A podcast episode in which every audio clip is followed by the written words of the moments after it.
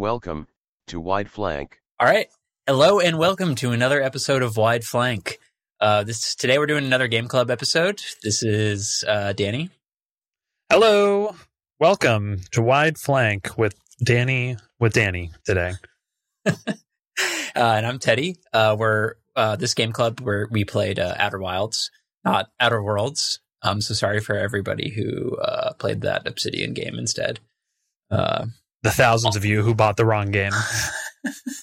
I played Outer Worlds recently, and so all my Google searches are every time I type in Outer, it, it does. So I've like been on like a couple wikis and stuff, like looking at the wrong game. Did uh did Josh Sawyer direct Outer Worlds? No, it doesn't look like he was really involved in that. But okay, the artist did, um, who did all the art for Pentiment, also did uh, the art, a lot of like the concept art for Outer Worlds. Anyway, that's a different episode. Um, actually, we we uh, we just talked to Josh Sawyer, uh, the uh, game director for Fallout New Vegas, and uh, like lead designer on like uh, a lot of Obsidian titles. He just made a new game called Pentiment, and we talked to him and our friends who are in a medieval music ensemble because they did the soundtrack for that. So we're going to release that uh, in a week. Um, so thank you for bearing with us, but we have a lot of content coming coming up for you. Uh, Watch this space, big things coming soon. Yes, yes, we're about to blow up. It's going to be great. Um, all right, Danny, tell us about uh, Outer Outer Wilds. That's the game. Yeah, so Outer Wilds is a 2019 space exploration action adventure game developed by Mobius Digital, uh, published by Annapurna Interactive. Um, player takes the role of an unnamed space explorer preparing for their first solo flight in space. Um, and I guess this is a good time to inject th- this game, like some of a few of games we've played before. Re- I think really benefits from going in pretty blind. Um, like really just kind of immersing yourself in the exploration. And this is going to be rife with spoilers and like descriptions and like vivid descriptions of what the gameplay is like. So, uh, final warning to you. Uh, I, I recommend playing the, if, if you think you might play this game, I'd play it and then come back. But anyways, um, spoiler praying cast. for the first, yeah, spoiler cast.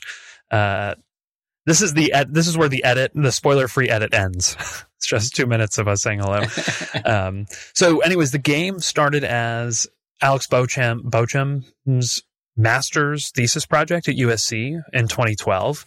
Uh, and eventually it grew into a full development project. Um, and Mobius Digital was taking it on. And then during the development process, Annapurna Interactive came on and, you know, told them we want to turn this into a full fledged game. I'm a full project. We want it to be totally polished and fully released.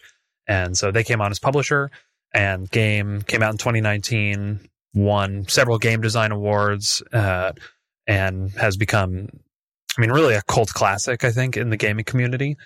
Um, and it's a uh, yeah. And so we we played it similar to a few other games we've played. Um, i think like echoes of subnautica for sure. Um, in terms of like that the sounds like the name process. of the game echoes right. of subnautica. Yeah yeah.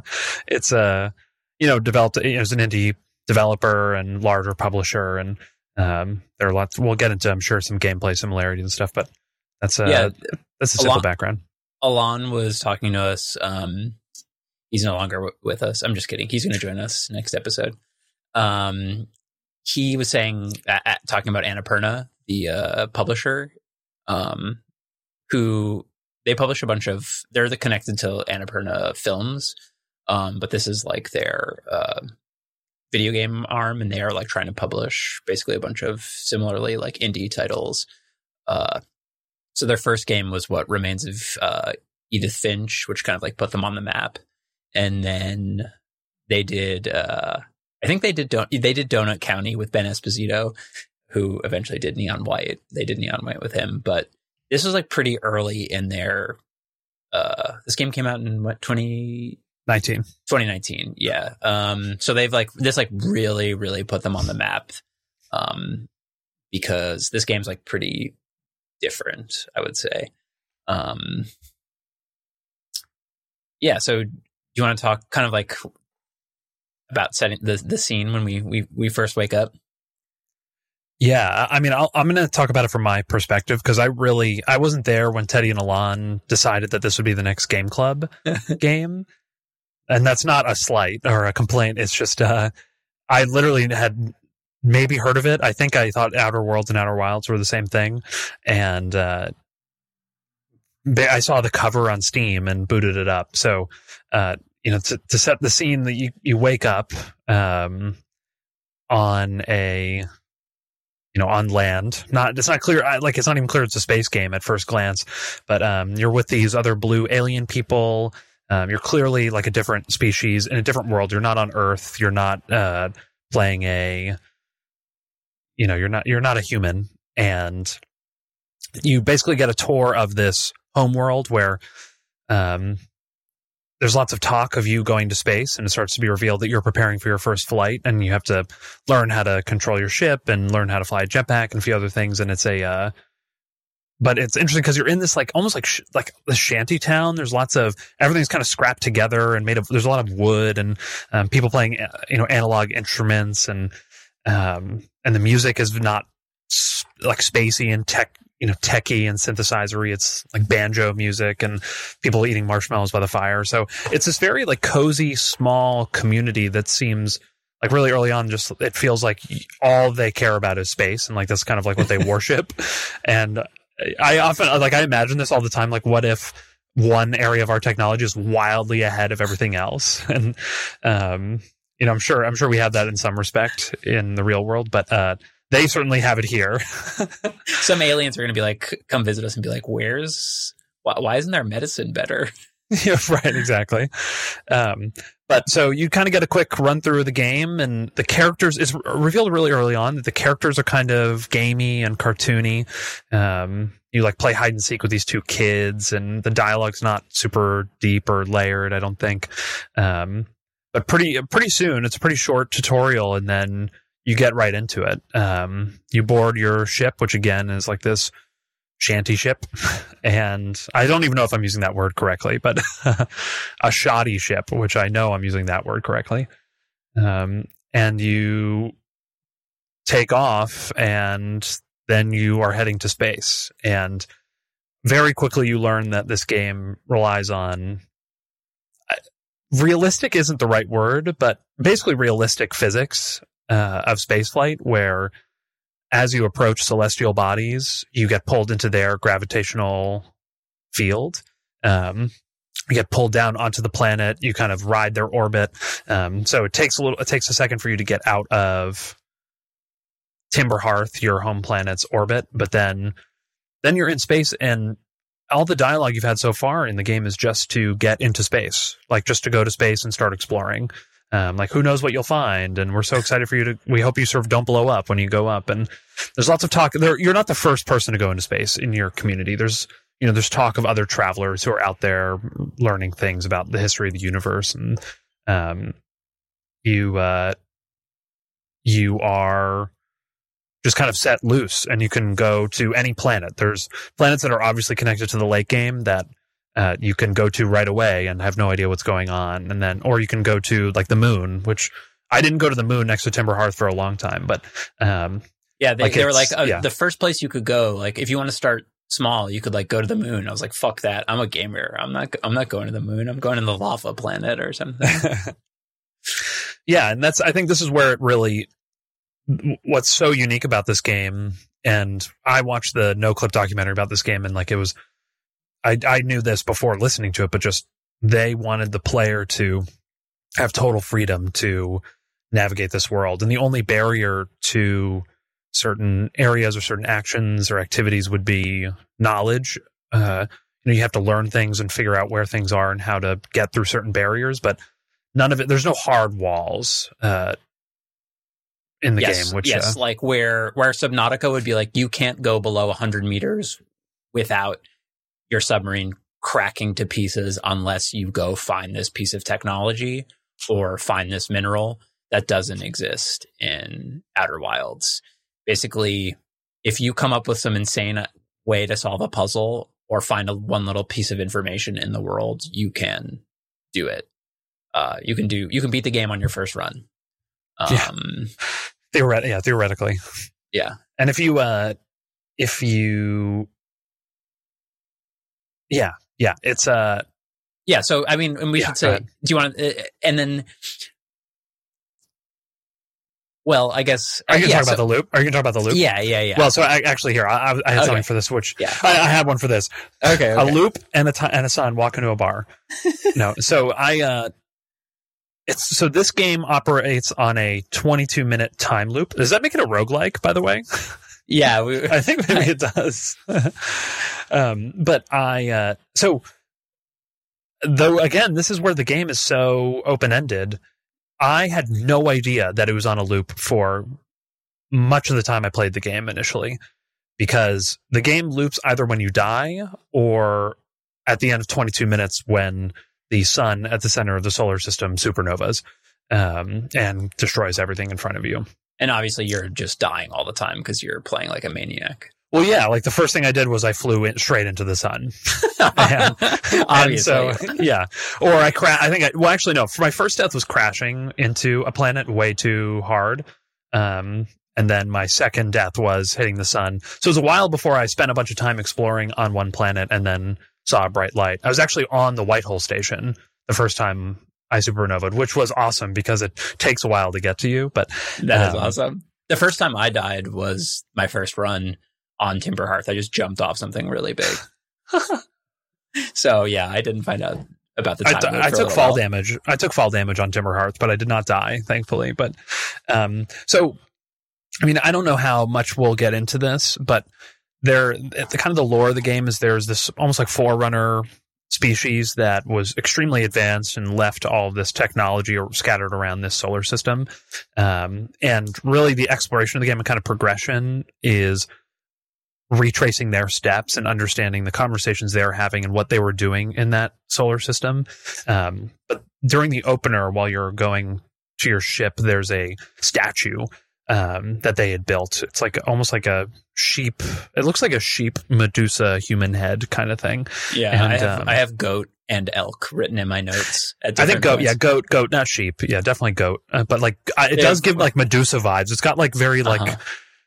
articulate, uh, stringy things coming back from its head. It's kind of like my hair right now, but with a goat. Yeah, and you have a third eye. Yeah, and so you basically you like have an interaction with this statue, and when you die, your run, we'll call it, uh, is played back to you in screenshots, through, and it's like through the eyes of this statue. Um, so you have the, uh, like, you know, you have this connection to this lore personally because you are the first one to like synchronize with this statue, and um, that's like kind of the game's ju- game's. There is there's another to it, person but- who's also in a time loop. There is, but he's not connected to that statue. Oh, I see. Okay. yeah he, he connected to one i think on uh, ash twin or something but um so yeah so basically when you die you get this playback of everything that happened that accelerates you know it's like the first shot is really long and then you just see like snippets of everything and um you wake up on timber hearth again you can get straight but you can get straight into your ship and and go through uh just go through the process again Right. So the game's basically for most of the game, it's like how much can you find out before you either die a catastrophic death in space or crashing into a planet or getting buried in a quicksand pit but or the time runs out and then you start over um and so you're like okay i you you know you could be like i haven't explored this planet yet at all i'm going to go there or there's a few things I explored on this planet, but I feel like there was something else I saw on Brittle Hollow. I kind of want to check that out again. Um, so, uh, Yeah, yeah, and I think the I mean, I guess the question, I think the challenge in making a game like this is like, what, how do you get the player to keep wanting to try again? Because, you know, coming off of Hades, you think about at the end of every run, you, we talk, we harp so much on the fact that you can talk to all these characters, have these interesting conversations that are well acted. And at this, you come back, the conversations are, after the first time you die, all of your conversations are identical with anyone on Timber Hearth. Uh, I was It pretty- changes from, I was like- I was shocked Yeah. That- it's like, Like, so diff- do- so different from Hades where like they didn't do any extra work. Oh, I shouldn't I don't want to like attribute any laziness or something, but like there's no there was no focus on this changing over time. It's really just these characters are here, they're total nobodies, does not matter that they're here.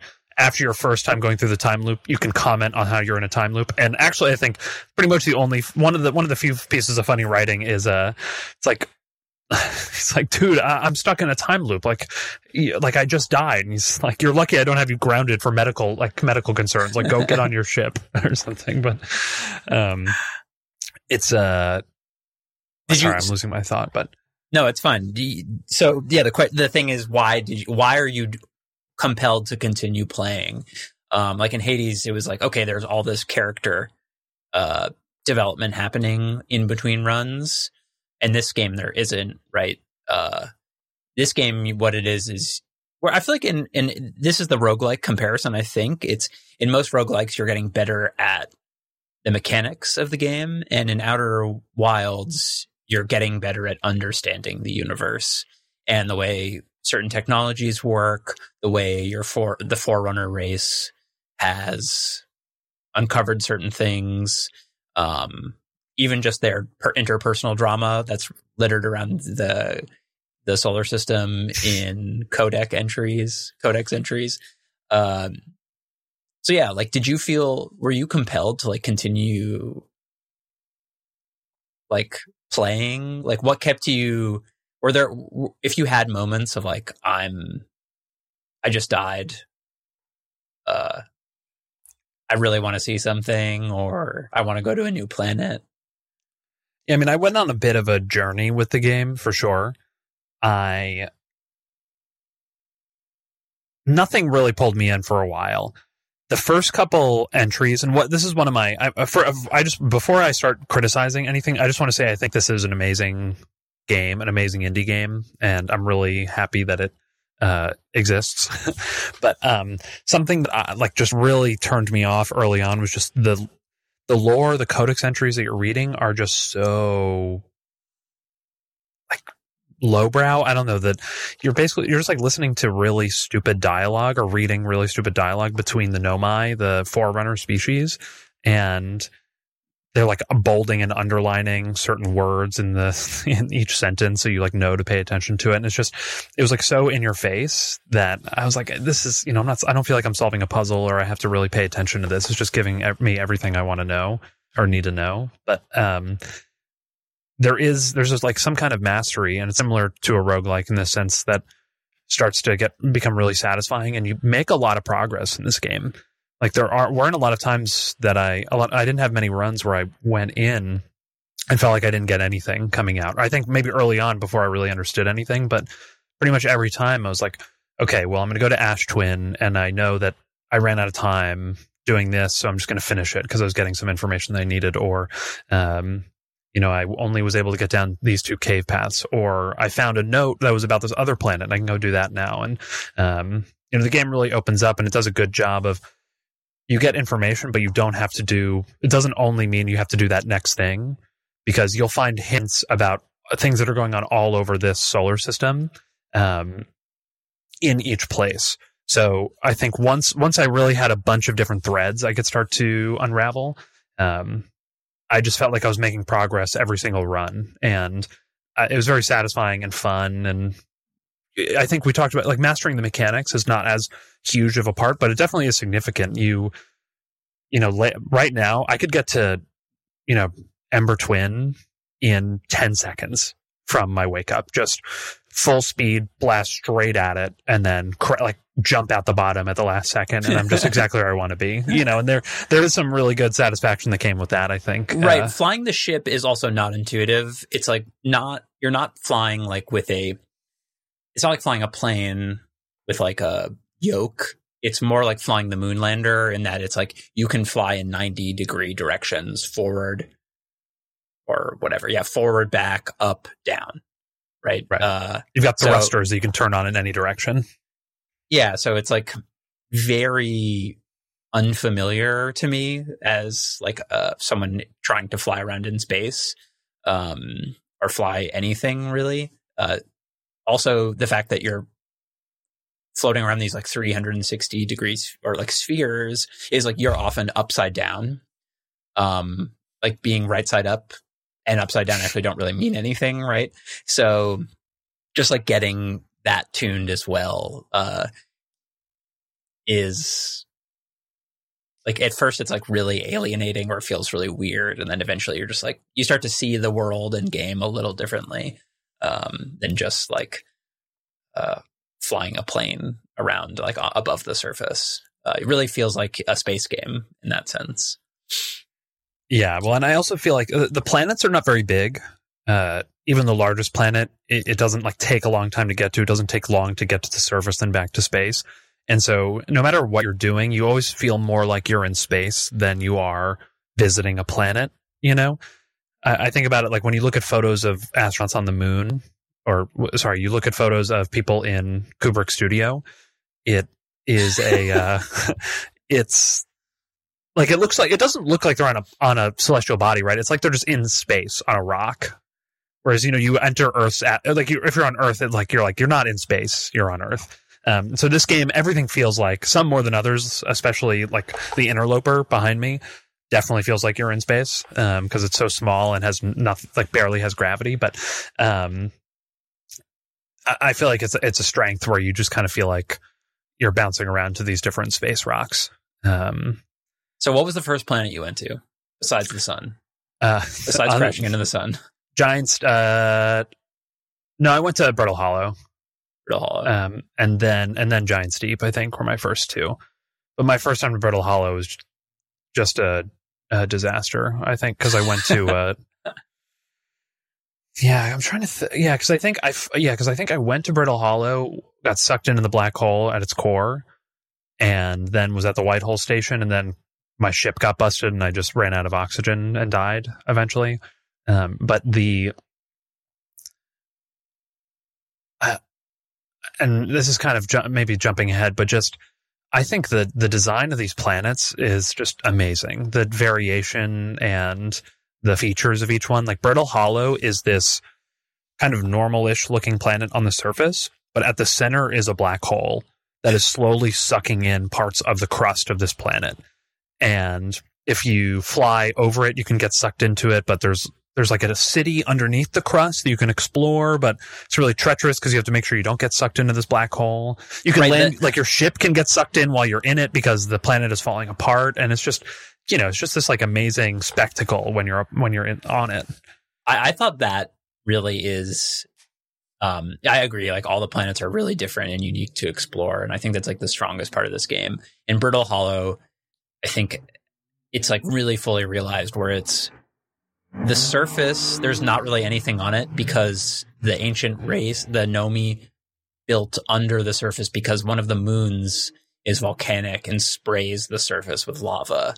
So like there's like this reason there's this underground city there.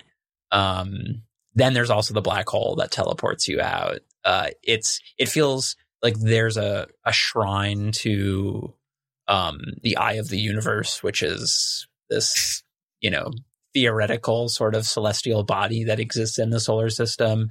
So there's like a school there, like a church, there's a factory.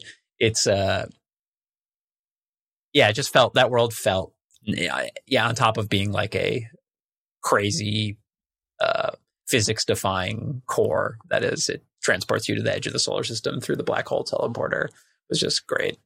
Yeah, and it's the uh, that was also my first encounter. I mean, this game.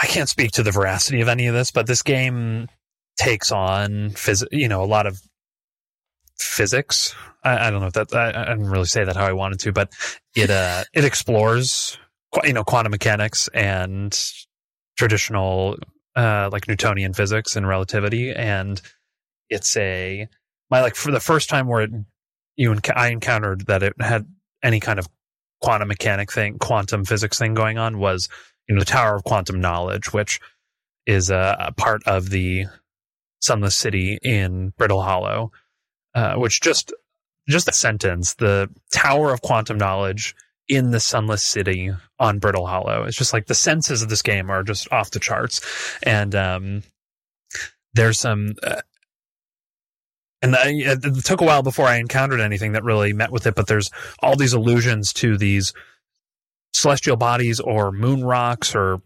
meteorites that disappear or reappear when you observe them or look away from them, uh, or change somehow when you're not viewing them. You know, tied to this, uh, you know, the idea of when you're observing a particle, that's like it changes its. That's when it change its behavior changes, and um, it's uh so it was fun to kind of get like a brought along start starting it was nice to start in the sunless city because it kind of i feel like that really opens up the nomai to the player. And then uh from there you kind of have a good idea of how broad it's uh your exploration how many different directions your exploration can take you. Um because i'm trying to think of when it became clear to me that there was a goal like there was an endpoint that i could get to and it was really late. For the most part you're just kind of exploring these different threads. You're trying to find escape pods and you're trying to find other travelers from your planet um, the people who've gone before you who are exploring. Um, there's signals you know unidentified signals you can explore all this stuff. But then eventually there is kind of this one piece which is you're trying to find the vessel uh, on um, dark bramble one of the planets. And uh, that was I don't know those I don't know how many runs it had been, but I'd played the game for so long before I realized like that was kind of what I was trying to get to. I wanted to learn more about this and get to it and start to uncover the secrets of it. Um, was that so?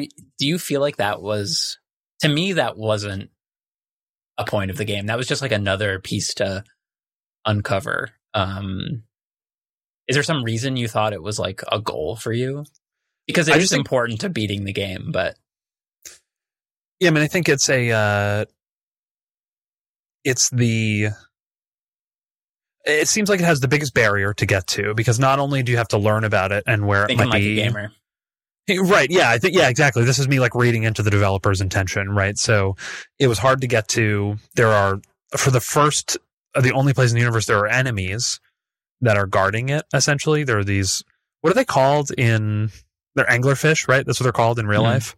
Um, guarding it that can kill you and you don't encounter that before. And then once you get there you can't do anything because you don't have enough information really. You can just explore a little bit but there's a uh, like an array that you can't fire because it's you like don't have the codes essentially. You don't have the patterns you're supposed to enter to do it. So and just also the way you know is all all of the Nomai lore describes it as the way they can get to the eye of the universe. Um, and that right, seems okay. like that's their that's their in their lore the overarching goal and why they are in space. Uh, and then um, it what seemed like the biggest challenge was trying to fi- trying to get this all sorted. But again, like yeah. it, you could you obviously you can play the game and that's not important for a long time or like that eventually is just one of these threads that you can follow well, I've I went to Dark Bramble very early, and so I didn't like understand it as being important. And also, if you like don't know about the warp core in the vessel, like the vessel just looks like it's a derelict spaceship that is destroyed, and that's how the that's how this race came to the solar system. That's how the species came to the solar system. Um, yeah, so I, I, agree. I, yeah, I agree with that. I think yeah, no, I no, came no, to it late in the game, so yeah, yeah, I yeah. no, no, no. all I'm this not, discussion of it, right? Right, and I'm not, I'm not, I'm not arguing with you. I just, I'm not mad. Like, don't. Okay, you just let's. We're gonna take a quick break. We're both gonna calm down, then we're gonna come back. Um, so, oh, um, so I was thinking that, you know, people say like, don't come into this with any information because you don't want it to be spoiled. And I didn't really have any information. And I think this is like one issue that I actually, I think this would, it would have been nice to have someone be like, there isn't a point, or there really isn't a point till, till like the very end. Because for me, I just kept being like, what am I doing? Like, why am I, I'm playing this game for the game club, but like, what am I actually, like, am I just going to keep finding little nuggets and that's it? And essentially, yes. Um, so I think like if someone's like, it's really just about like existing in this space and like the joy of discovery. But I kept, you know, I first was like, okay, I'm going to find every single person who's missing from who all the other astronauts from my planet, the other Hearthians, and they every, as soon as you find them, they're like, I like it here, and I'm just gonna stay. And you're like, you're lost in on this planet, dude, and they're like, it doesn't matter, I'm gonna stay here. Good luck finding whatever you're looking for on this planet. And so I was kind of bummed about that. I was like, I mean, like, shouldn't we be? I don't know. Shouldn't we be doing more together? I feel like I radioed. They were like, please radio for them to come pick me up or something. Someone says that, or it's like, I think it says it in your rumor. excuse me, map. But I, I don't know. It's nothing. No one, nothing ever changes. They're always there, right? Nothing in the loop changes. So, uh, then I was like, well, I guess I'll. After finding everybody, I was like, I guess I'll just like keep exploring. Um, and also everyone's like, this game is amazing. So I expected there to be some something that changed. I don't know. I like couldn't really. I didn't see the whole picture, I guess, which was really just chill in the universe and find stuff. Um, so I kept like waiting for something to happen, and nothing really ever did until the very end. Um, yeah, so, I, I, know. I know what you're saying. I think the and I found myself a little disappointed at various points where I kind of got the to the end of a side quest. I don't want to call it a quest, but a side quest or side story, and then be like, "Well, I know everything about this now. Uh, I guess I'll go to a new planet." Um, so I, I do. Even in that, and sometimes it wasn't enough to kind of pu- keep pulling me along. And sometimes I would like tr- spend a lot of time being like, "Oh, I found something cool." like the gravity cannons. I spent a long time trying to do something cool with the gravity cannons and the Nomai shuttles. And there's nothing you can do with them. right, right, You can launch the shuttle into space and you teleport can, to it. you can launch it into space. You can call it back. You can find them on like different places. But like I launched my ship out of it there was like all kinds of things I did, but like they, I, I aimed them at certain planets, tried to like land on stuff, uh, and there's like nope, nothing. There's nothing here, and I was like, okay, why did I just? I don't know. It there were like a lot of moments where I that, like that where I felt my investment and curiosity was really high, and the game just didn't have anything for me, and that was kind of a bummer. Yeah, I think this game is it appeals to a certain kind of gamer for sure. It's a like if you want to just kind of get lost in a world and just kind of take it in like low stakes, low pressure, not feel like you have to be microing perfectly or whatever it is. You know, this is a great game for you for that kind of person. Um, if you're someone who just wants to unfold the story, wants to master mechanics, things like that, it's it's obviously not a good fit. Um, I think that uh, ultimately I just kind of got into a very ape-like loop of just okay, I want to I want to get through this thread. I want to get through this thread. I want to understand this. I want to figure out okay, I need to get coordinates for this vessel. And eventually, you know, and you mentioned the rumor map, which I'm curious what you think of it. I thought it was you know, it's very straightforward. Uh, this game is very straightforward. There's not a lot of like uh serious you don't have to do a lot of critical thinking to get through things. If you go to your ship log and you go to a planet and you aren't sure if you've done everything, it'll literally just say there's more to explore here you know, there is more to do here. And it'll just tell you exactly what the, you'll have read 30 lines or 30 different paragraphs about the lore of that place. And it'll give you the four lines that are most important. It tells you in your ship codex or whatever. And actually in the Noclip, they talk about how this was basically their storyboard.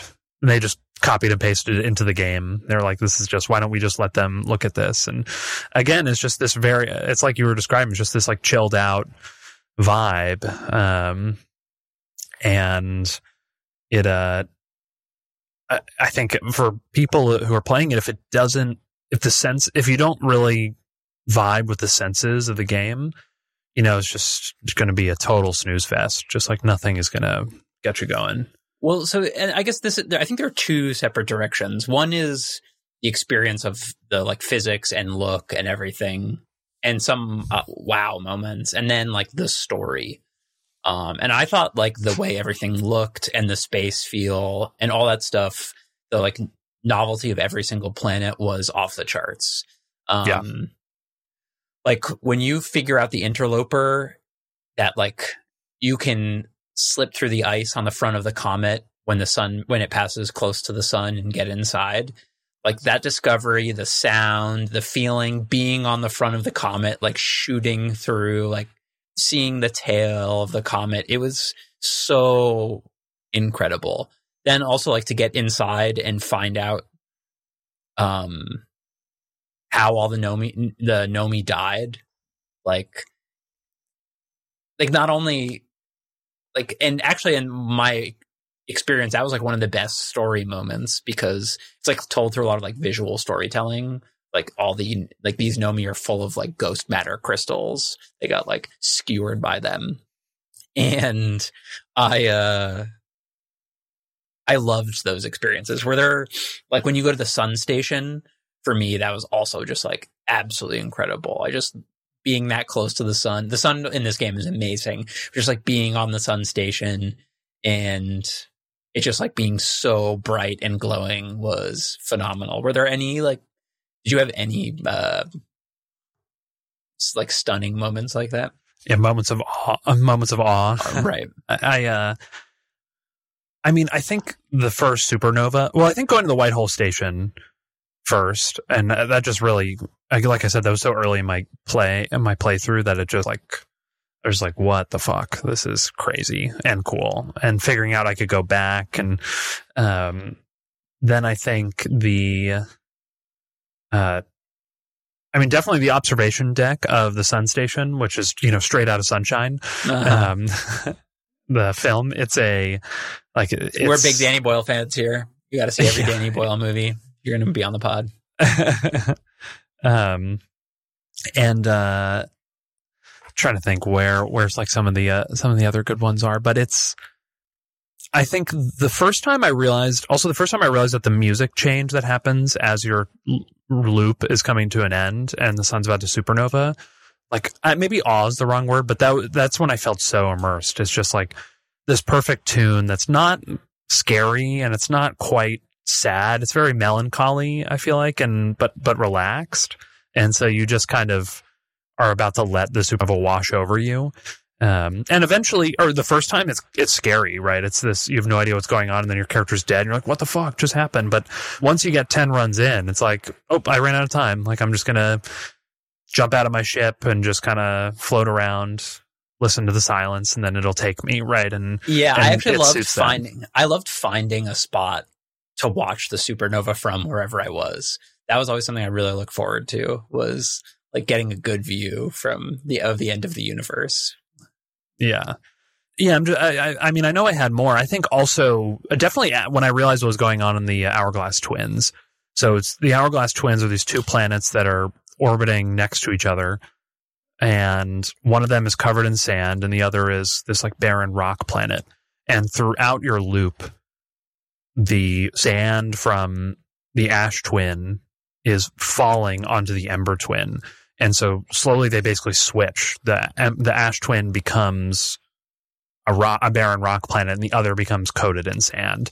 And just like seeing, uh, noticing the sand is rising. In uh, I was exploring the Ember Twin the first time I'd gone to them, and the sand is rising, and I'm like, I, I like what is going? I but I didn't, I didn't really understand what was going on, and then seeing seeing and understanding is like like wow this is fucking awesome um i still think this is before i knew i was in a loop my first time doing this so you know i, I think i was i was very confused and thought maybe it was going to go back and forth but yeah that that was almost more in awe of the creators i was like this is such a creative setup and um I was very glad that those planets become very important to advancing the story, Right. your knowledge in the story.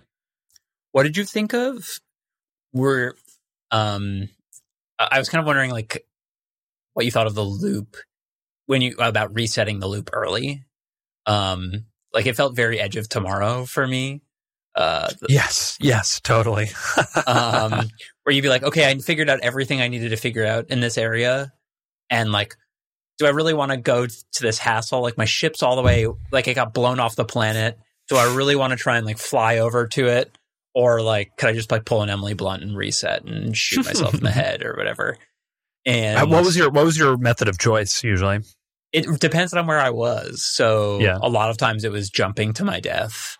Yep. Um, sometimes it was hanging up my suit in the ship and jumping out of it and drowning in space. Sometimes flying into the sun. What about you? Uh, my biggest one was my like end end of game play. My like end of game stat would or most common death would be flying as hard as I could uh, in my just in my suit into a planet or object. So I'd like jump and fly as high up as I could, slam down, and just do it three times. But then, yeah, if I was if I was already uh, low on fuel or on, on oxygen in my suit, I would just blast around for a little bit until it ran out and just suffocate. Um, which, uh, yeah, n- neither are very poetic and f- not quite suited to the to, the feel feel of the game. yeah, but I, Um, I I love this. I uh I think that's like such a.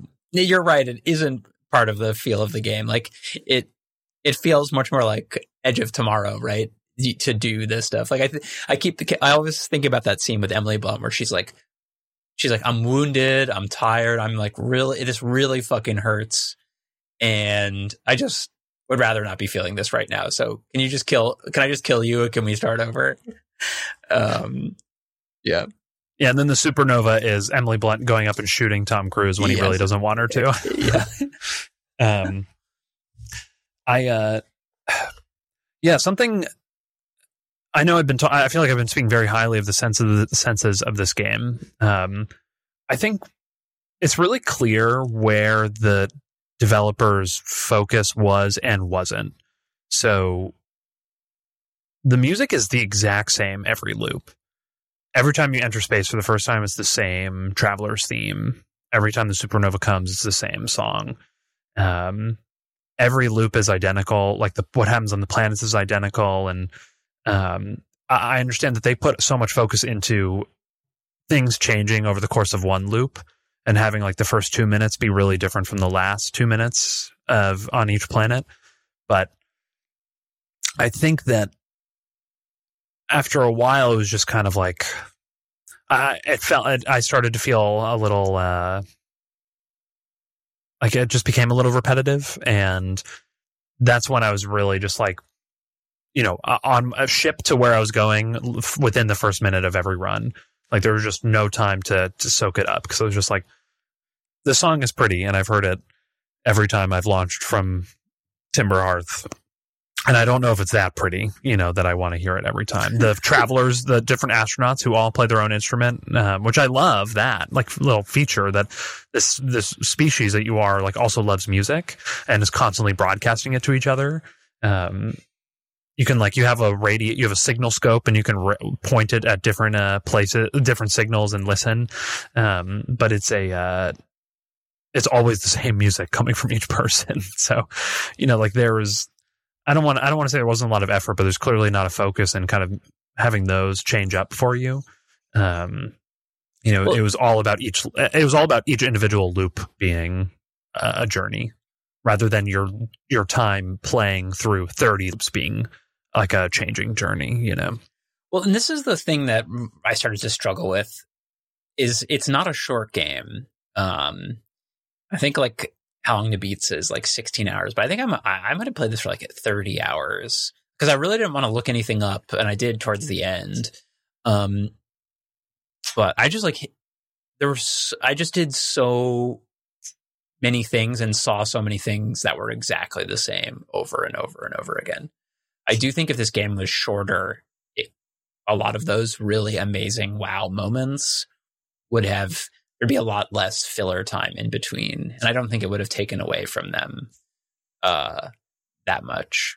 Uh, yeah, and I mean, I said before, I, I feel really strongly that the writing is just like not even. It's not even simple. It's just like pitiful. I think it's just like I, I don't know. The these the people who made this game did like it seems like such a development challenge to you know this defies a lot of game design principles like the use of you know the, the you know the quantum mechanics of the game the everything is a sphere the different gravities and stuff and it's just the uh like that I'm reading some of this dialogue. Why it doesn't make sense why they would write this down and record this, and then also it's like just it. Literally, it feels.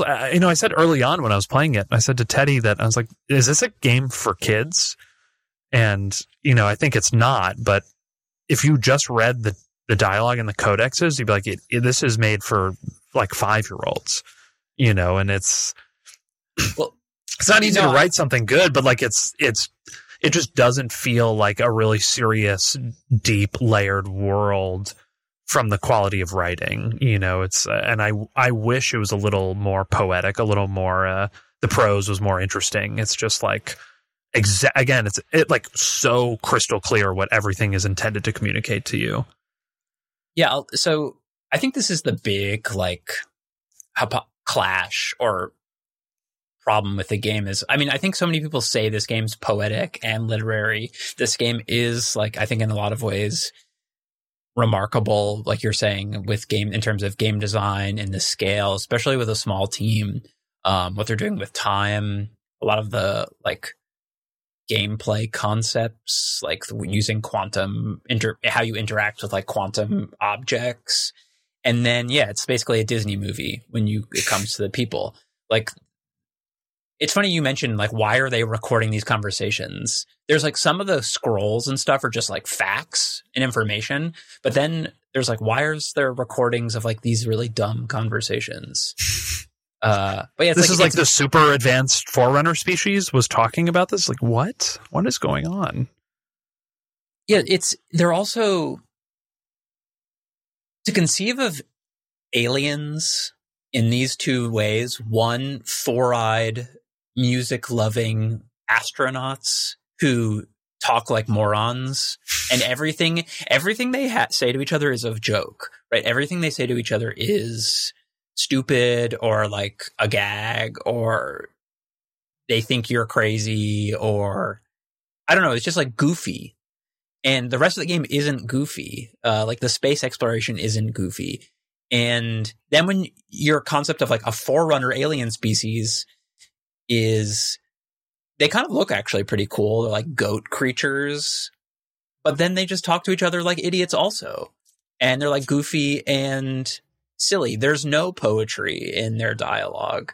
Um, there's like a few enlightened moments, but for the most part, it's, yeah, it's a it's a game for kids. It feels like, and it feels like there's this huge thesis clash between these two uh, worlds, and we can kind of talk about at some point maybe like the ending, how that ties into both of those things.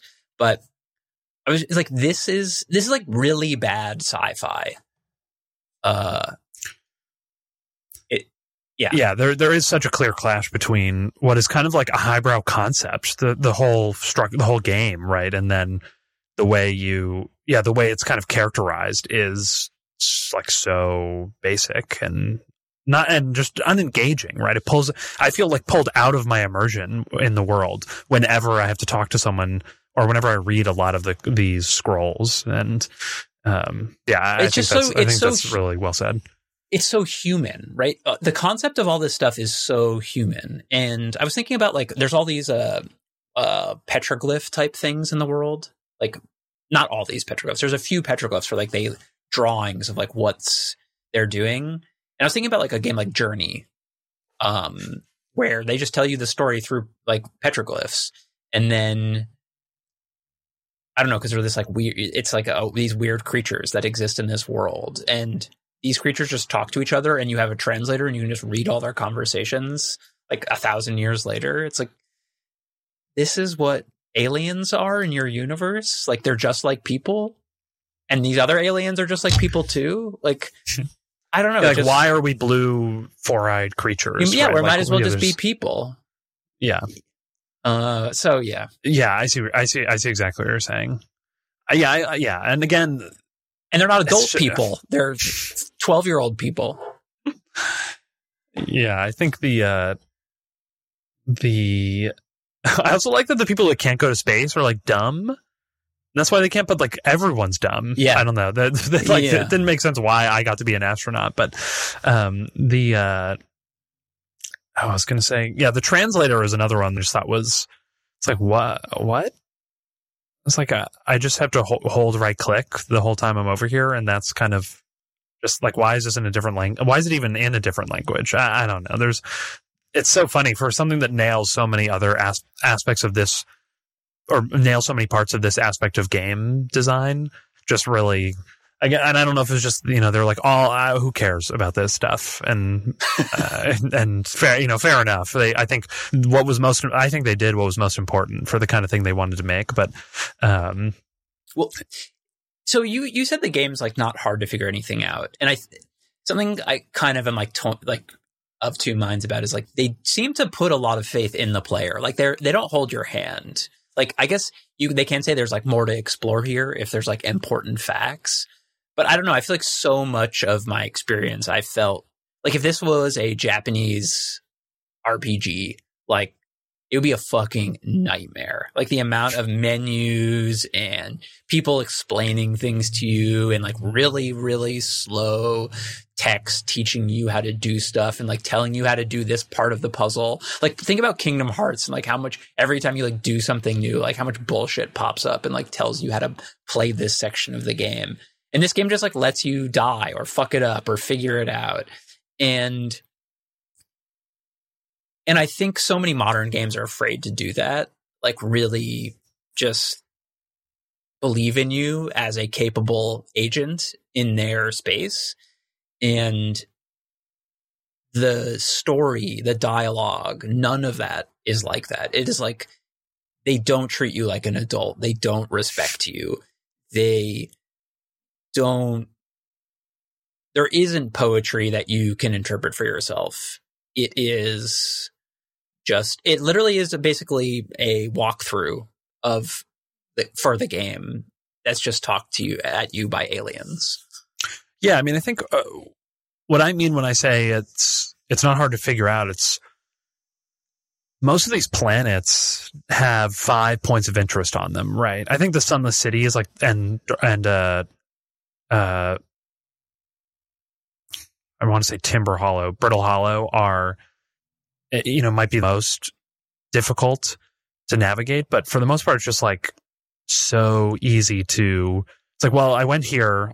I'll just fly around the outside of this until I see the next structure or the next uh, spot. And it's not that like it's it's not that if I have an end goal in sight, I can just go achieve it instantly. It's like I can follow these pieces it's pretty simple for me. Once I yeah. get one piece, I'm going to find the rest of these pieces pretty pretty simply. Um, and I know one thing they and you know that was by intention in the game design was uh, that they didn't want the player to be searching every nook and cranny. And I think that's exactly what they said to find the relevant thing or to feel like they missed something, which I've always, I've never really enjoyed that in games where you, you know, I always hated like the collectibles in Uncharted and The Last of Us where you just they just make you look in weird places and find something right. that doesn't mean anything. It's the worst. It's the worst. Yeah, and you get an achievement. So I, I was glad that. I mean, I, I was a little bit of a breath of fresh air to just not have to even think about that and be like, I'm getting the important stuff. And if there's ghost matter or a or there's ghost matter crystals or there's a uh,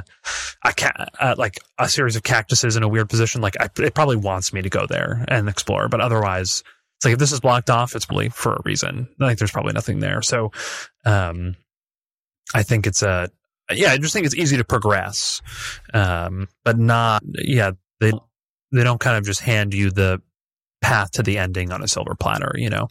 But, I think the most buried thing is Bramble Hall is the as you know is the end game, which is um, Dark Bramble and the uh, I don't even know what to call it, but like the vessel warp core segment is like the most you kind of have to be paying attention and know that you've found a warp core before, like where they are made and where they ended up. And you have to know the pattern that you have to enter to activate it. And so, um, like to me, that felt like the most difficult thing where I had to like engage with the lore or the things I'd been reading the most. And so much of the rest of the game was just like, you have to go to this place. And then you go to the Sunless City and there's a sign that says Southern Observatory 500 meters. And you're like, okay, I'm going this way. yeah, uh, there are a couple things. Like one, I eventually just looked up what I needed to do in the end because I just was like, I've done everything. Um, there was like a few question marks. I was like, am I going to go back through everything? Is that really going to tell me what to do? And I feel like it wouldn't have. Um, so I don't know. Like I eventually like had to look up like bring like I kind of knew it was involving the warp core, but I wasn't exactly sure what I needed to do with it. Um, did you go to the place the on with the like the factory where they make the warp cores? The Black Hole Forge Is it the on Black Hole Sunless the City. You mean? Is Black Hole Forge where they make the warp core? I think so. Um, Because you pull the. Oh, okay, yeah. I, but that's not where you. Go. In fact, actually, I was like, oh, that's where I get it. I bet. Maybe I was just wrong in, from the get go, but that's where I was like, okay, I got to go here and get it. And then when it wasn't there, I was like, well, I don't know anything. but uh, I think I was right to think that. I'm pretty sure that uh, there's codex that says that that's where they assemble the warp cores. Um, then you get it from Ash Twin, right? So, uh, the the one thing I the one thing I was going to say I hate about this is it seems like doesn't fit with the rest of the game is that you have to find the space probe coordinates to ride to ride this vessel to the end of the game. Like everything else in the game, if you know how to play it and do it, you can just do it. But if you find the warp core and bring it to the spaceship, you can't get out unless you like know this in-game fact, which is like finding the warp coordinates. And I don't know, just felt it felt sort of wrong and like cheap cheap. Like the game was like doing something else than the rest of the time. I don't know. Right, yeah. And that, and that sticks out so much. In any other game, this is like a totally normal thing to just have this hard wall. But in this game, it really, yeah, it definitely really stands out. Because, you know, for example, we're talking about how you can kind of waltz your way into a bunch of these different areas and you can learn something that seems, that doesn't come into play until very late in your playthrough. But for example, like I got to Dark, I got to the core of Dark Bramble without knowing anything. Like I got there before knowing I could you know divert the uh, anglerfish or how to get around them. I just like got I, I one was one was about to eat me and I backed all the way up against the wall of the area and it couldn't close its mouth and I slowly slid down and then kind of wiggled against another long bramble and it just was on the other side sliding down following me and couldn't bite me until I got into the you know into the vessel section of the of the planet and then I was there and then I was like, oh my God, I figured this out. And then I'm like, oh, here's this warp core. It's, you know, it's destroyed. I put it in. It's like, maybe all that's all I have to do. And then I was like, oh, I have to, t- I have to like enter a pattern or, you know, I'm playing the witness now. I was like, okay, but I just have to trace what I see here. And I just did that on all three. And I spent a bunch of time there like putzing about and nothing was working. And, um, yeah, that was, it was strange to be like, I've want everything else in this game I've just wandered into and it's been fine. And then this is like, oh, no, no, no, you can't wander here. You have to, you have to do it. I wasn't, I think because I knew so little getting to that area, it was okay. And I was, Uh-huh. that's what, and maybe because that happened so, uh, happened earlier for me, I was able to be like, uh, I don't know enough yet. I don't know enough yet. And like, this is my end game, right? This is, and I guess actually no, because it stands out as like this is the end game, right? This is this is what Mhm. all the knowledge I'm collecting will build to. So it's like I need to go to Giants Deep because I need to learn how they did this, and I to get to Giants Deep, I need to learn how I can get beneath the current, and I know where to go to do that, and um, all that stuff. But so uh, yeah, I'm in agree. I agree with you that it was a uh, it was a little cheap, um, and ta- I think takes away from you know, is the supposed to be the climax of the game, I imagine. Yeah. Yeah, it's okay. I'm not I'm I'm over it. I'm over it. Did, did you did you find yourself like bored by the loop at all or of or like stressed by the loop i i often found like i did i guess one issue i face with this game overall is that i didn't i feel like the game wants you to experiment and try things and early on i was and then i'd be like 10 minutes into the loop and be like i really don't want to have to get back to this point in time in the loop or fly here again like in dark bramble and so like i'm just not going to go there anymore.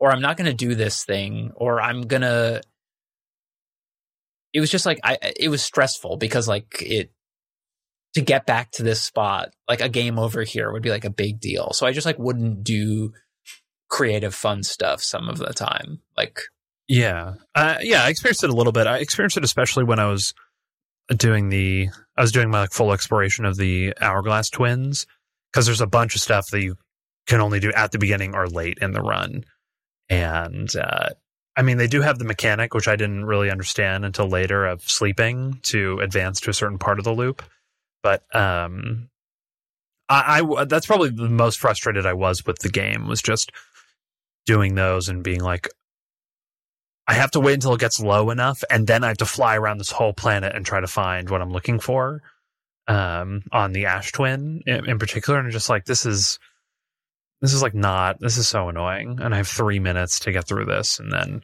you know by the time when I finally found it, I found the Sun Station portal or whatever. It's like, well, now the sun station is gone. It's been devoured by the sun, so I can't go there. so, you know, I've spent 10 loops trying to get through this or, and now I've got it and I have still have to do an 11th. So yeah, I think uh, I do, I, I, did hate just kind of waiting around. Um, or I don't know, hate's not, hate's a strong word, but just, I didn't, I found myself kind of, bro- I found my flow broken up. My, the pacing felt a little all over the place when I had to, when I had gotten so quick at doing things, and then I just had to wait and there's li- literally nothing to do. If you're waiting for the sand to build up and you're there, there's nothing. You've explored the, everything on that planet. You are twiddling your thumbs. There's nothing in the ship that's like fun or interesting. It's just you get on your ship and there's the codex, there's your suit, and there's the cabin. And uh, you can launch your probe a bunch of times and take random photos, but it's just I make I made coffee. I made coffee last time I was on Ash Twin. Yeah, yeah. I, have got wireless headphones, so I put this on. I go get water, go to the bathroom, listen, wait, you know, wait to some amount of time. I was starting timers on my watch, and um, so it's a yeah, it's it's interesting. But in the you know, in that respect, this was a Alon asked a great question. Um, well, he I guess he gave us a great prompt, which I, I, obviously we haven't talked that much about it, but the comparison to Subnautica and the pillars of game design that they talk about of and the third one respect the player and their time. Don't manipulate them through achievements dopamine extrinsic rewards. Give them an amazing rewarding experience that takes effort. And i guess if you know that you can sleep an advanced time then maybe they respect the player and their time. But because i didn't use that for a while i did feel like i was just like I can totally check out and just wait for this to happen, and there's like nothing to nothing to do. Um, yeah, so I, I feel like it. Uh, yeah, go ahead, go ahead. I think one of the problems is like even if you know about that mechanic, um, I guess if you can like instantly get to a place, it's fine. But like again, like I I still didn't want to because I felt like my time was going to be wasted. I didn't do certain things. And I feel this way about sometimes like hard games or roguelikes or something where I won't take it's a, actually like a big issue for me in general that I and criticism I have is that like people don't try alternate builds or like different things because they're afraid of losing. Whereas if you just had a checkpoint, you'd be like, no problem. Um so yeah. So I think uh, I think we should, I think we should run through the pillars. I'm just going to start with three here. Um, I don't. I mean, I think they simultaneously respect the player and don't. They respect your ability to just like navigate and go from spot, uh, like to just get through the mystery. I think the mystery, like the mystery of each thread. I can't believe how many times I've said the the many threads of this game. Um, and it is definitely not manipulated through achievements and like collectibles and things like that. So I appreciate that, and um, I do think it's an I I do think it's an, an, a great experience. I don't know if amazing is the way to describe it. Um, I don't feel like it requires a ton of effort, but there is some thinking and movement involved, and so it feels player driven enough. Um, I just think they didn't I don't think they were making it simple for people. I think they just didn't, they didn't seem to really care because, and the writing and the lore just does not respect the player. You know, it's just not a, I mean, I think the, the ending and everything is like deep and has many interpretations and is scientifically layered, but nothing else in the game. Everything else in the game is like so weird. they They're didn't like earn, about, you in my opinion, yeah. they did not earn that ending.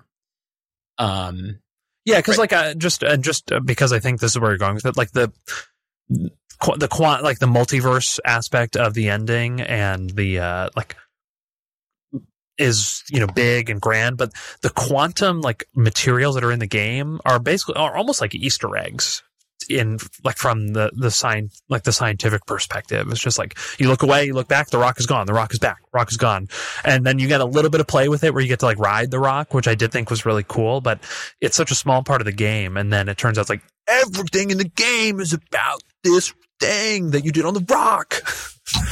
um, and so, anyways, you can Yeah, go ahead. yeah. that's why it's not earned in that sense. Yeah, I, I I feel this way about 2001, which is 2001 would be like my favorite movie of all time if not for the ending, which is this like it's this basically you know sci-fi beautiful movie that I love, and then that's like based in material reality with normal things and concerns, and then in the end it's like this psychotic, po- like postmodern, uh, like abstract sequence of like him being born and becoming an old man and 2001 spoilers and it doesn't make any sense uh and in this one or we just watched Men, Most- right? Sim- similar thing. It Yeah. just like spirals well, into at least that game i do think i mean that movie is like it's sort of the whole thing is weird and strange and nothing right, right. really quite makes sense. And this like it is all everything is grounded in the material and then it just goes from like one two three to ten like until like you know 11 it's like everything's crazy. The universe is like uh gonna be destroyed. We're gonna create a new universe by all of us playing music together. The other thing that's strange is like the at the end of the game all these characters come together. All the other astronauts who like play their own instruments and they all make a song together. But you don't know them. They're Right. not important to you. Like there's no special connection with them. You don't have many conversations with them. It just wasn't uh it didn't make any sense. Like i don't care about these people. This isn't special to me. Uh this this isn't like my family getting together. These are people i've never met before i started playing the game. Not like not before i went into space i went to space once saw them and then left them on their planet. Like the, the character in the game doesn't care about them. It just I, I don't know. I thought it was very strange. It like suddenly wants to be very poetic narratively and like what's happening to the worlds and i was just like you i don't know. I just i didn't get it. Yeah, I might, I might edit what I'm about. Ask Alon to edit what I'm about to say out, but uh, this will be top Patreon tier only. Just like there is a certain kind of person who like s- visits these characters, I think, and like sees and just like fills in what's not written so significantly in their own head and in their imagination about like this is like this lone word traveler who's like decided this is where they want to remain and like this is such a beautiful moment that I'm having with them at their campfire. Like this is the campfire that's on every planet that they're on and where you wake up and like this is all like connected and you then like and they've got their instrument he's got his instrument and then they're all t- oh my god it's everyone in the music it's a, a symphony and uh, you know it's an orchestra and the Nomai is here and the Nomai the Nomai guy's here and he's he's he's the missing piece and like you know, and I think you know, maybe, and again, this is why I was like, is this for kids? Because like, if this is an, uh, you know, one of your first stories or you know, a formative story, it can, I think it can reach that point. Um, like I think about what was impactful to me in games and movies and TV shows when I was a kid, and, and you know, it's like so ridiculous now, but. Um, yeah, as an as an adult who's encountered a lot of media, it's just like yeah, just God, yeah, I don't I don't care. I just yeah, it's just what I'm you know my only my only interest in and what I think is like layered and deep about the ending is the science of it, not the uh, not not the like characters mis- like it doesn't even make sense why everyone's there, you know. right But um, so I think uh, so. Then to go to the first pillar, um, never tell the player what to do. Let them decide. If there's something we want them to do, breadcrumb it. Totally. Yeah. Right. It's just literally you can do It's anything you want. All in one. All in one. Yeah, I think there's just in terms of like the physical things you can do. There's not a ton to mess around with. I think we I complained about this to Teddy early on, and I I felt a little bit better about it. But like, there's not a lot of mechanics for you to take advantage of. You've got your scout, which can take pictures. Uh, like you can attach it to things and take pictures far away. You've got your signal scope where you can listen to signals and find things and distract anglerfish. And there's uh, your ship and jetpack and like those are the things you can do. Um, there's not even you can't even crouch, right? There's just like I mean, I guess if you hold spacebar while you're not in your suit, you can crouch. Um, so yeah, and they definitely breadcrumb things, right? It's uh, I mean, I'd, I'd say they they leave slices of bread for you to to follow, and um, I think like a game like this can easily get out of hand. So I, I again, I don't really, I was, I found myself not frustrated, not upset in this game, which I, I, I really appreciated. You know that it was like really clear what progress, making progress is very clear, and I appreciated it playing it. I don't know if you have anything to add to that pillar. It No, seems pretty no, no, no. You you got it. Um, and then number two, the world doesn't care about the player. The player is a foreigner an unknowable, majestic alien world. This led to non-violence to creatures. Well, yes, that's a Subnautica specific thing, but the world doesn't care about the player. This, I heard them also in the Noclip talk about this, but you know, knew it, knew it from my experience. Like the, you know, the loop, everything that happens in the loop, you cannot do anything to st- affect what's happening. Like you can't stop the, there's not like something where you figure out how to stop the sand from dropping onto Ember Twin and then you can do whatever you want. Or you can stop the core on Brittle Hollow from sucking things in, or you can turn off the lava planet. I don't know. You just, and you can't fight the anglerfish or anything. So you are totally victim to what's happening in the game. So it's, it, it, it really, it's pretty remarkable. It, it, it lined directly up on those two. Yeah, and I think even in, I think they do a better job than Subnautica with Third Pillar of respect Totally. player in their time. Oh, So- oh, oh, yeah. 110%. Yeah, so it's, um, yeah, I would just yeah, it, it's just like is a more impressive accomplishment in that regard. I think the uh yeah, and while, and while we're talking about Subnautica, I mean, I think anyone who plays this game, you'll see right away why everyone or why we've talked about it being like Subnautica, but um, especially like the lone explorer kind of thing. But the I described the game really early on as Spore meets Prey meets Subnautica. Um, Spore being the way like space looks. The the visual design of the game is like straight out of Spore. It's crazy. Like I've made Spore species that look exactly like these guys. Um, Did you and get the how like cartoony it is? The graphics are is exactly like it. Did you see the piece of lore where they, the Nomai encounter the Hearthians? Uh, I don't know. I don't remember. They're like talking about this like species of like amphibians they've seen. They're like fish they saw. And there's like a little painting of like these Nomai like above a pond. And there's like these like, like prehistoric Hearthians, not even prehistoric, like, uh, Cambrian right. like they look like little like Jurassic. crabs. Yeah, yeah, like horseshoe crabs crawling around. Yeah, yeah, yeah. It's so good. That's a great. That's a, an awesome touch. And so but, yeah, it's um, like very spore. right, right. um, and then also like the way I don't know, you looking at this map, like it's that it, again ex- is exactly like Spore. And Maybe that's just what space maps look like. it's, it's you know that's just the way to do it. But um, it's uh. I, I couldn't help but feel like I was playing uh, a Spore sequel or like a Spore spin-off. Um, and then I'm trying to get back to these questions looking at. And then, um, oh, and then Prey, I think really what I, when I bring up Prey, I'm really talking about just like the space navigation, like the flying in your jetpack feels very similar. Just the, and maybe any game where you're in space kind of has that feeling. Um, just the controlling the thrusters and being able to flip over and it doesn't really matter. You know, it's just, it's all about momentum, not about orientation.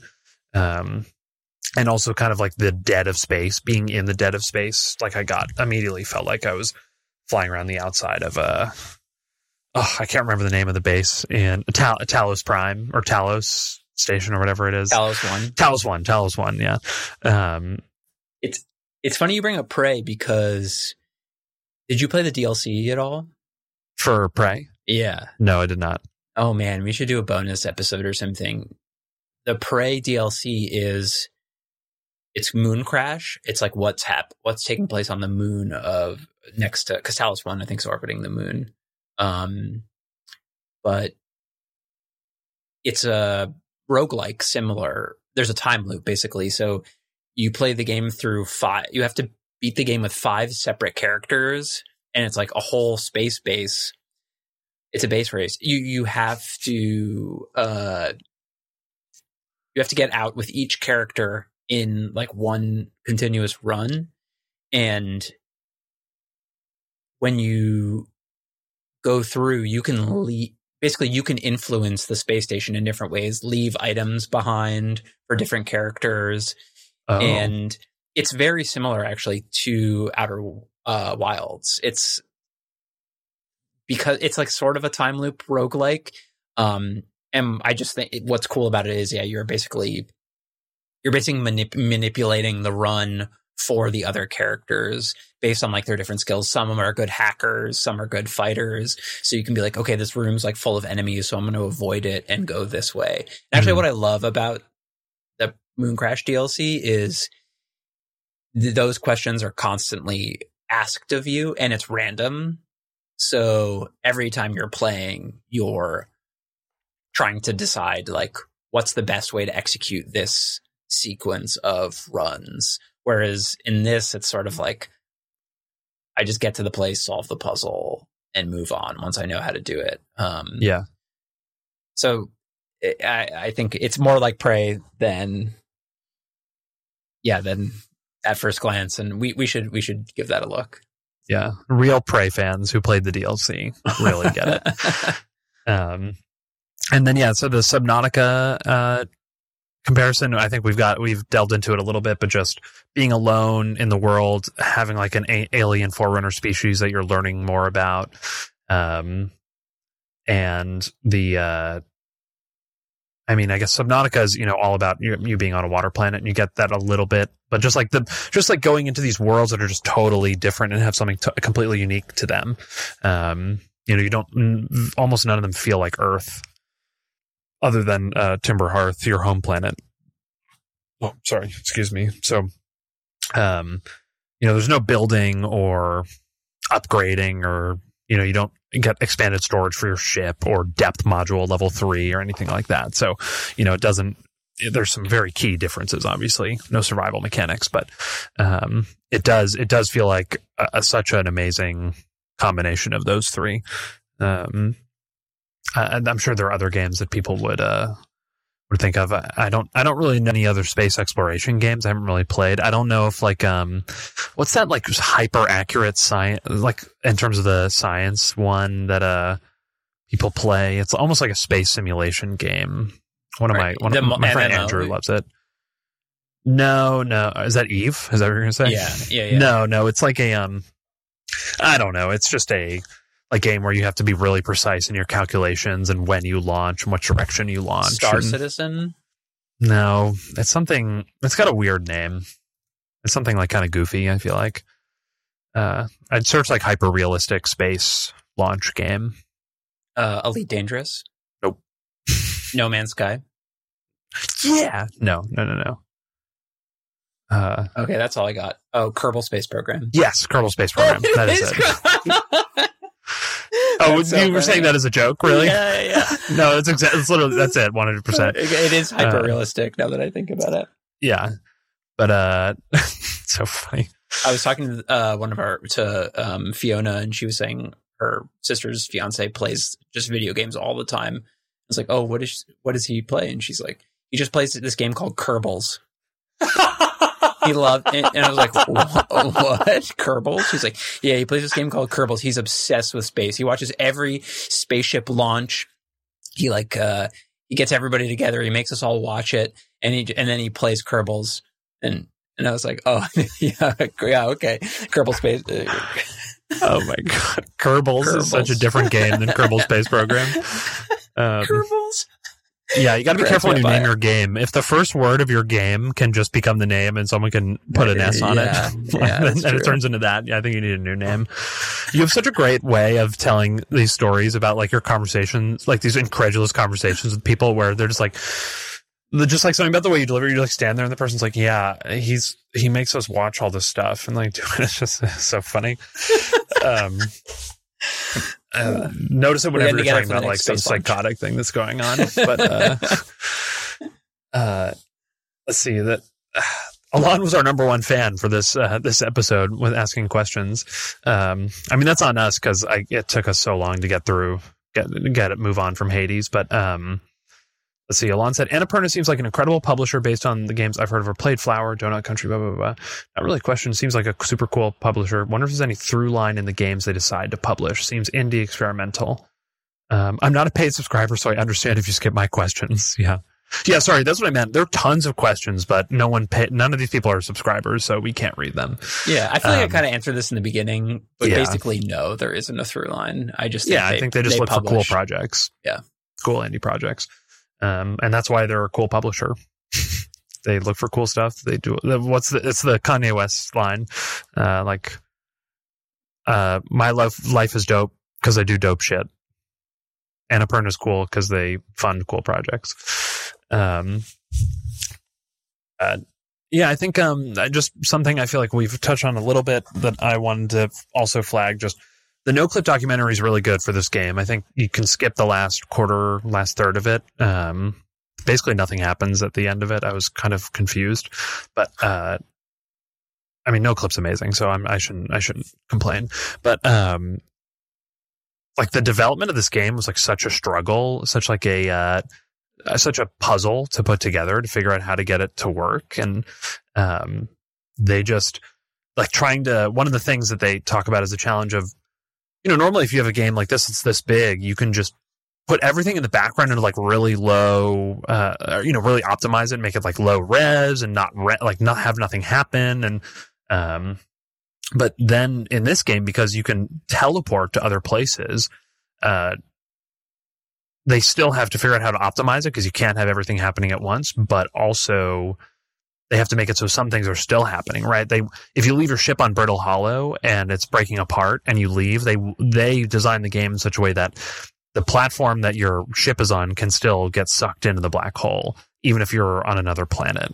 Um, You have a And, uh, scout. your scout can be sent somewhere as well. right, your scout takes photos all over the all over the solar system, so it's a um, you know, yeah, it really is a think techno- some technological achievement for sure. Yeah, and they had this. I think they had this comp sci guy who he was an aerospace engineer, uh, and then he had a minor in computer science, and he did all this like crazy math to get certain objects like the black hole to operate realistically and stuff. So I don't know. There's just like some really cool stuff, and I, I, this is just it, it's a very impressive development team that um, not only had a really creative idea and did it, which I think a game, a lot of the games we've talked about are kind of simple ones. I want to say like Subnautica is kind of like that, where it is a pretty, it is kind of straightforward.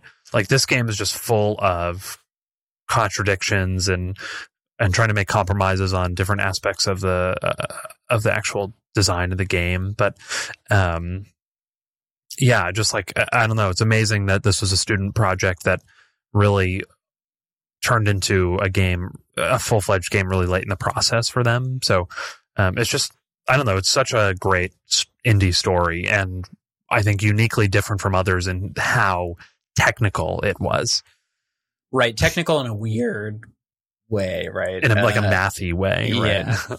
Well, and we were just talking about Port. I, I was thinking about Portal in reference to this as well, right? Like this was a student project that became a full fledged game, but really, what was impressive about Portal is like the concept. And this, it's like, uh, this was so ambitious. Portal isn't ambitious, right? This they they just like really wanted to do something in my mind like that hasn't been done before. That is incredible. That like gives you this inc- amazing feeling of being in space and exploring this changing universe for 22 minutes and I, I it is I didn't love this game, especially because of the story, but it is, yeah, I just think they tried to do something awesome. And like people, I mean, people fucking love this game. It's like everybody's yeah. game of the year. Um, and, you know, the, right on. Like that is, that's so sick for this company to make their first game that awesome. Uh, and I just, like I said before, like they trust the player. I just want more games to be like this that are mature in the game sense, even if not in the story sense. yeah, totally, totally. Um, should I, we do? Uh, what are you saying? I was going to say, do you do you want to do? Yeah, no, no, no. If you have something, yeah, I'm trying to think. Sorry, I'm I'm gonna I'm just gonna pause for a sec, trying to remember what I was going to say. What uh, the fuck are the projection stones? That's a, that's my last item here. What did oh, what actually, do? That you actually just reminded me what I wanted to say. Uh, that's so funny. I'm so glad you said that. Um, I'm just writing it down. Yeah, good, um, good, good. The uh, what do you mean? What are they? What are they like? You put them in the pedestal, and then you they show you some other place. What other place? Wow. What? Well, I think the idea for some of them is like this is where you should go to get the answer to the or like to get the next clue in this or like the next answer. Or oh. sometimes it was it seemed like it was a story perspective. It was like this is where this happened. Like they built this in this location. But um yeah like there was discussions about the vessel and the and i think there's a projection stone that takes you to Giant's Deep and you realize that's where you have to go to get the coordinates. Oh okay. Um, and there's like lots of stuff like that. But sometimes, yeah, sometimes, especially early on, I was like, "What the fuck is going on?" I'm just like in this weird dark room that's like rippling. Is yeah, and I can't go anywhere. do I? Yeah, do I need to do something? Yeah, so I don't know. I mean, they were they were fucking cool. that's for sure. So, some of the time. All right, what? Give me what you got. What's your What's your? Question? No, I was just gonna do a quick talk on science. Um, this is not every day that we get uh, we can uh, justify talking about the double slit experiment. Um, you know, because that'll be in show notes. So, yeah, yeah. This is this is Patreon only content here. Uh, I well, first of all, I just I just uh, I feel like I guess I did mention it a couple times, but the um the quantum objects are cool in this game. Like the quantum moon is a fun, like immersive thing, and the the space, like the quantum rock that people disappeared on and reappeared on, and that you can ride by going into the dark and stuff is is a uh, I, like I think was a great touch to the game. Um, and I was wondering if you could explain the uh, how how how does how does how do those how does that quantum moon rock work? Um, in real life. Yeah, like yeah. What's can, can, do you understand the science behind it? Um, I don't. I don't understand the science behind it. No. Um, I basically the way like a lot of quantum theory is is two things are happening at once, and they don't. They're they're both happening at once until they're interact with something else and then the possibilities of both happening collapse into a single thing. So the classic one is if you shine light through two slits, um, it goes through both of them. Ah, I, f- I fucking forget it. But basically, light is both a wave and a particle, proven by the double slit experiment. However, if you try and measure it as a wave, it only appears as a wave, and if you try and measure it as a particle, it only measure appears as a particle. Um, right. Well, I think I think the double slit experiment. The thing is that if you like shine one photon through two, it'll go through two slits. Yes. Thank you. And then yeah. if you, whereas where that is the behavior of a wave, even though you know it's a particle. Um, but if you try to measure at any one point, it'll only be going through one slit. But then this this was laid out very clearly in Timeline, the wonderful Michael Crichton book that I just I want. I wish I could read again for the first time. Um, where if you have five slits, light the light will only travel through three of them, and will not travel through two of them. And the I don't know if this is the leading like a scientific theory of today because this book came out a while ago, but the it's because of interference from other universes where the photons are like ricocheting off each other and stopping each other from going through the slits. Amazing. And I asked Molly, my uh, my wife, who's the most scientific of the, of the bunch here, um, who's taken physics classes. I never took a quantum theory theory class or anything like that, but um, many Ivy League physics classes. And I was like, "Is that is that what people think?" And she's like, "I think so."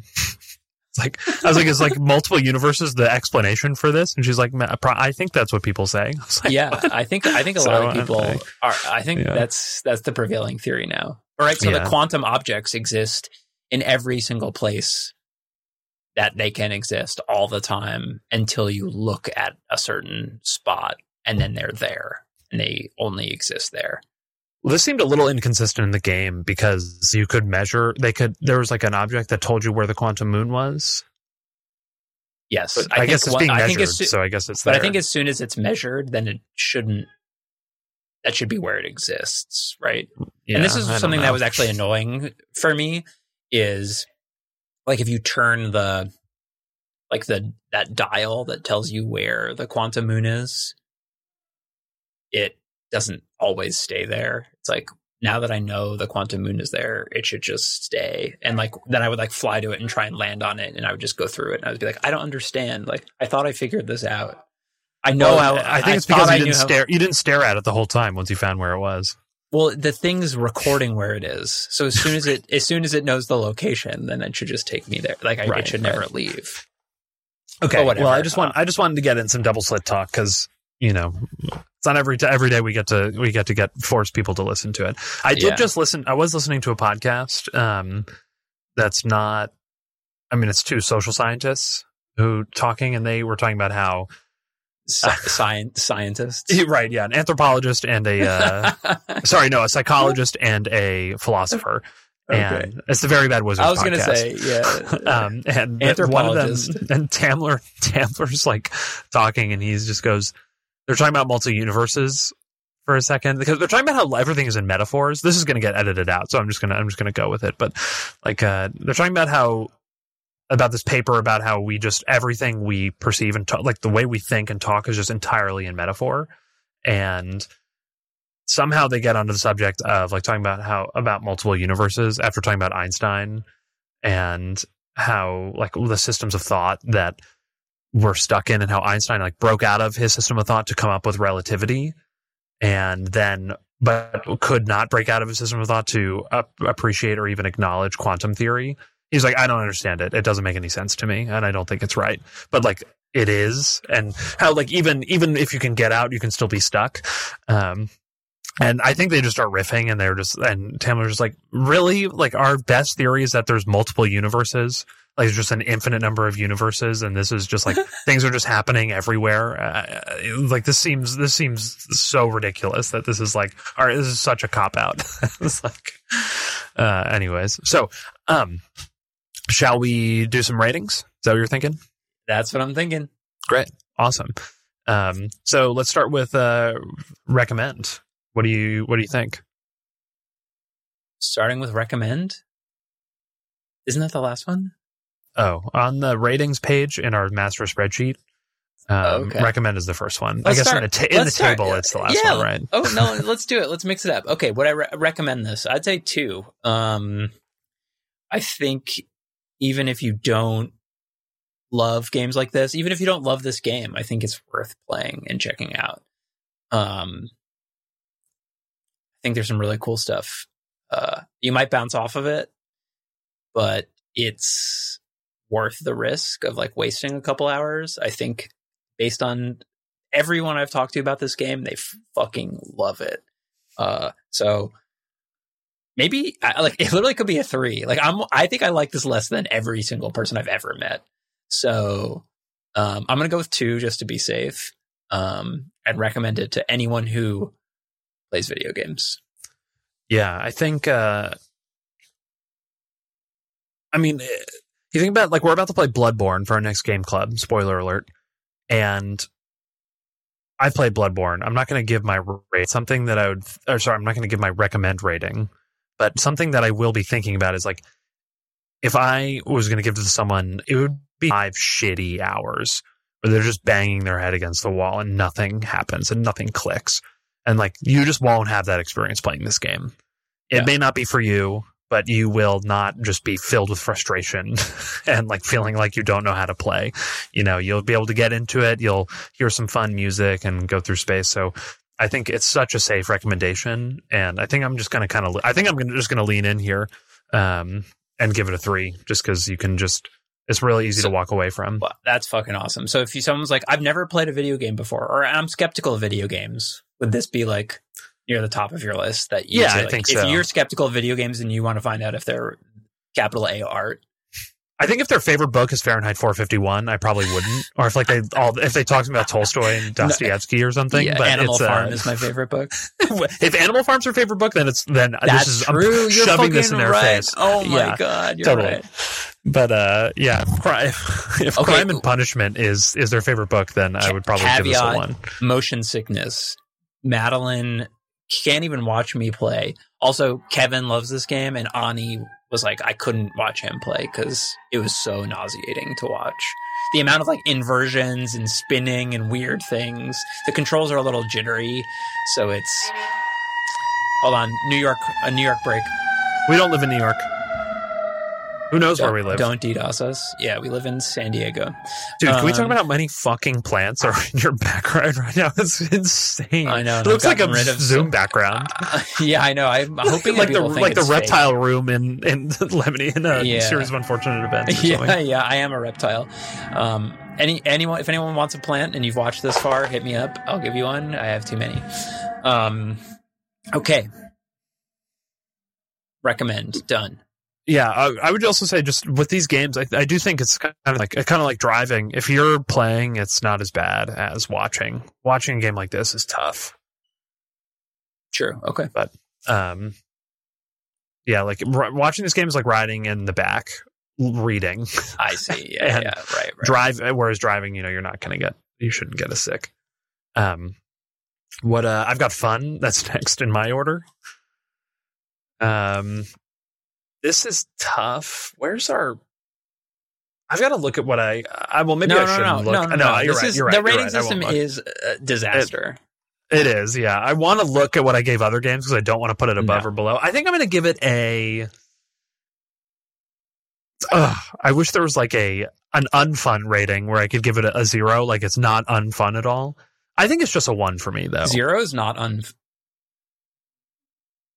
Like zero makes zero for fun makes it seem like it's not fun, but like zero for unfun means it's not unfun. I see what you're saying. So I I think I've got to give it a one because this game is fun, but it's not like this magic. You don't get into this like flow state flying through space where you like totally synchronize with the with the game. So I think it's I think it's a one. Yeah, I think it's a zero, a zero for me for fun. Awesome. Sorry, sorry, Outer Wilds. It just doesn't. It's just not fun. It's cool. Yeah, I think I think we also should reiterate probably every episode the ratings. Just like a one, it seems like one out of three is really bad, but like, but it's Michelin star style, so one is great, is good, is if really get good. So you got a it not getting a star, one. fuck yeah, you're awesome. Yeah, I've never been to a two star Michelin restaurant. Yeah, you'd have to go out of your way, dude. It's really right. you have to use some. I live in New York City, and I've never been to a two star. I mean, it's, Oh it's also extremely Danny. expensive, I guess, but. no, we don't live in New York City. live in New York City. Who knows where Teddy lives? He like clearly look at my background and look at his. um, yeah. So, uh, yeah, I don't read too much into him giving it a zero if you're a fan of this game. Um, I eat at mostly non-Michelin star restaurants. I'd say I eat about fifty percent non Michelin star restaurants. Um, okay, and senses. I'm really interested to hear what you would give this. I'm happy to go first if you want me to. yeah, I'll um, I'm gonna give this a a one, not two. I'll no one. Yeah, I think it's a one. Uh, I think the opening song is "Chasing Cars" by Snow Patrol, Which Um, gives it a th- brings it up to three. Yeah. Okay, I'm gonna give it a two. I'm gonna give it a two. The universe is fucking amazing. I love it. It's beautiful. I loved exploring it. There are some amazing moments sitting on the sun station. The ending song, the supernova. Yeah, it's got it. I think it's the two for me. Done. Signed. What do you think? I think a two. I think if it if the story was better, um, and if the music was different, if there was kind of like a score that was all informed by the same themes, then I'd Is probably it- give it a three. What is it? Aesthetics? Is that what we're? Yeah, yeah, kind of. but the story, but the story doesn't have anything to do with that. I think it. I think. I think it's like the. um Well, census to me means uh, I've got to listen to the first episode where we started doing ratings, but like a census to me means the. uh The heart. Yeah, and just kind of like what it sense of- feels like to be in the world of the game, like how satisfying and immersive and like well crafted is it? Okay. And to me, the story takes away from that, um, at least the way it's told. So, uh, you know, I give it. I I mean, I give it. I give it a solid two because, like you said, it's just the planets are so creative and cool to look at and jump into. Um, and like, I don't know if I would do this. I'd probably just listen to Infinity Shred song, but just like just blasting off a Timber Hearth and just floating through space for a minute with the music playing is like a nice, uh, relaxing experience. So, um, yeah, I've got three one two, which that is a high score for Yeah. Good. a game that Let's just go. came out of nowhere for me. You know, so Fine and blind. Love it.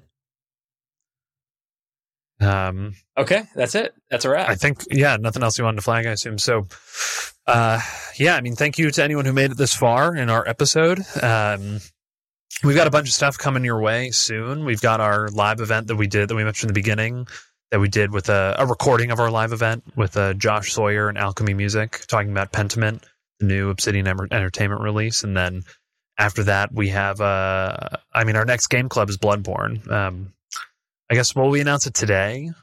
uh, the day of recording. I guess it's kind of it's Alon did a soft launch of it on social media, but um, we'll get the new channel going. I'm sure a ton of you have played it, and we uh, you know we're excited, but um, expect more from us going forward. And um, yeah. Thanks for know, everyone for, for for all the, all the support. We appreciate it. Thanks for yeah, um, our patrons are going strong. Thank you for that. We got our Spotify year in review. Um, So beautiful, beautiful creation. Um, all of you across the 16 countries and probably three continents, if I had to guess. Uh, Europe, North America, and Australia, as my guess. and Asia. We got Asia too. yeah, you think so? We got the Philippines. Yeah. Oh, you're so right. Yeah, that's our fifth, our fifth highest one. We for a time we were the t- the tenth biggest gaming podcast in Ireland. I don't know where we're at on that one these days, but um, I would like to review some of those stats. yeah, um, yeah, and go. I mean, I was going to say go Morocco, but that game has since passed and Morocco lost, which is sad. But um, you know, Argentina, France. Who would have thought? Go Messi. We'll see. Yeah. This will probably be Yeah. over. It'll be over by the time this. This will definitely be cut by the time this is out. So. and this will have and this will have happened by the time this is out. So, um, yeah, I don't know, Teddy. Always, always a pleasure. Um, play Outer Great Wilds. knowing We l- love to see an indie game come to just fruition like this. It's such an amazing thing. yes. All right. All right, Happy gaming.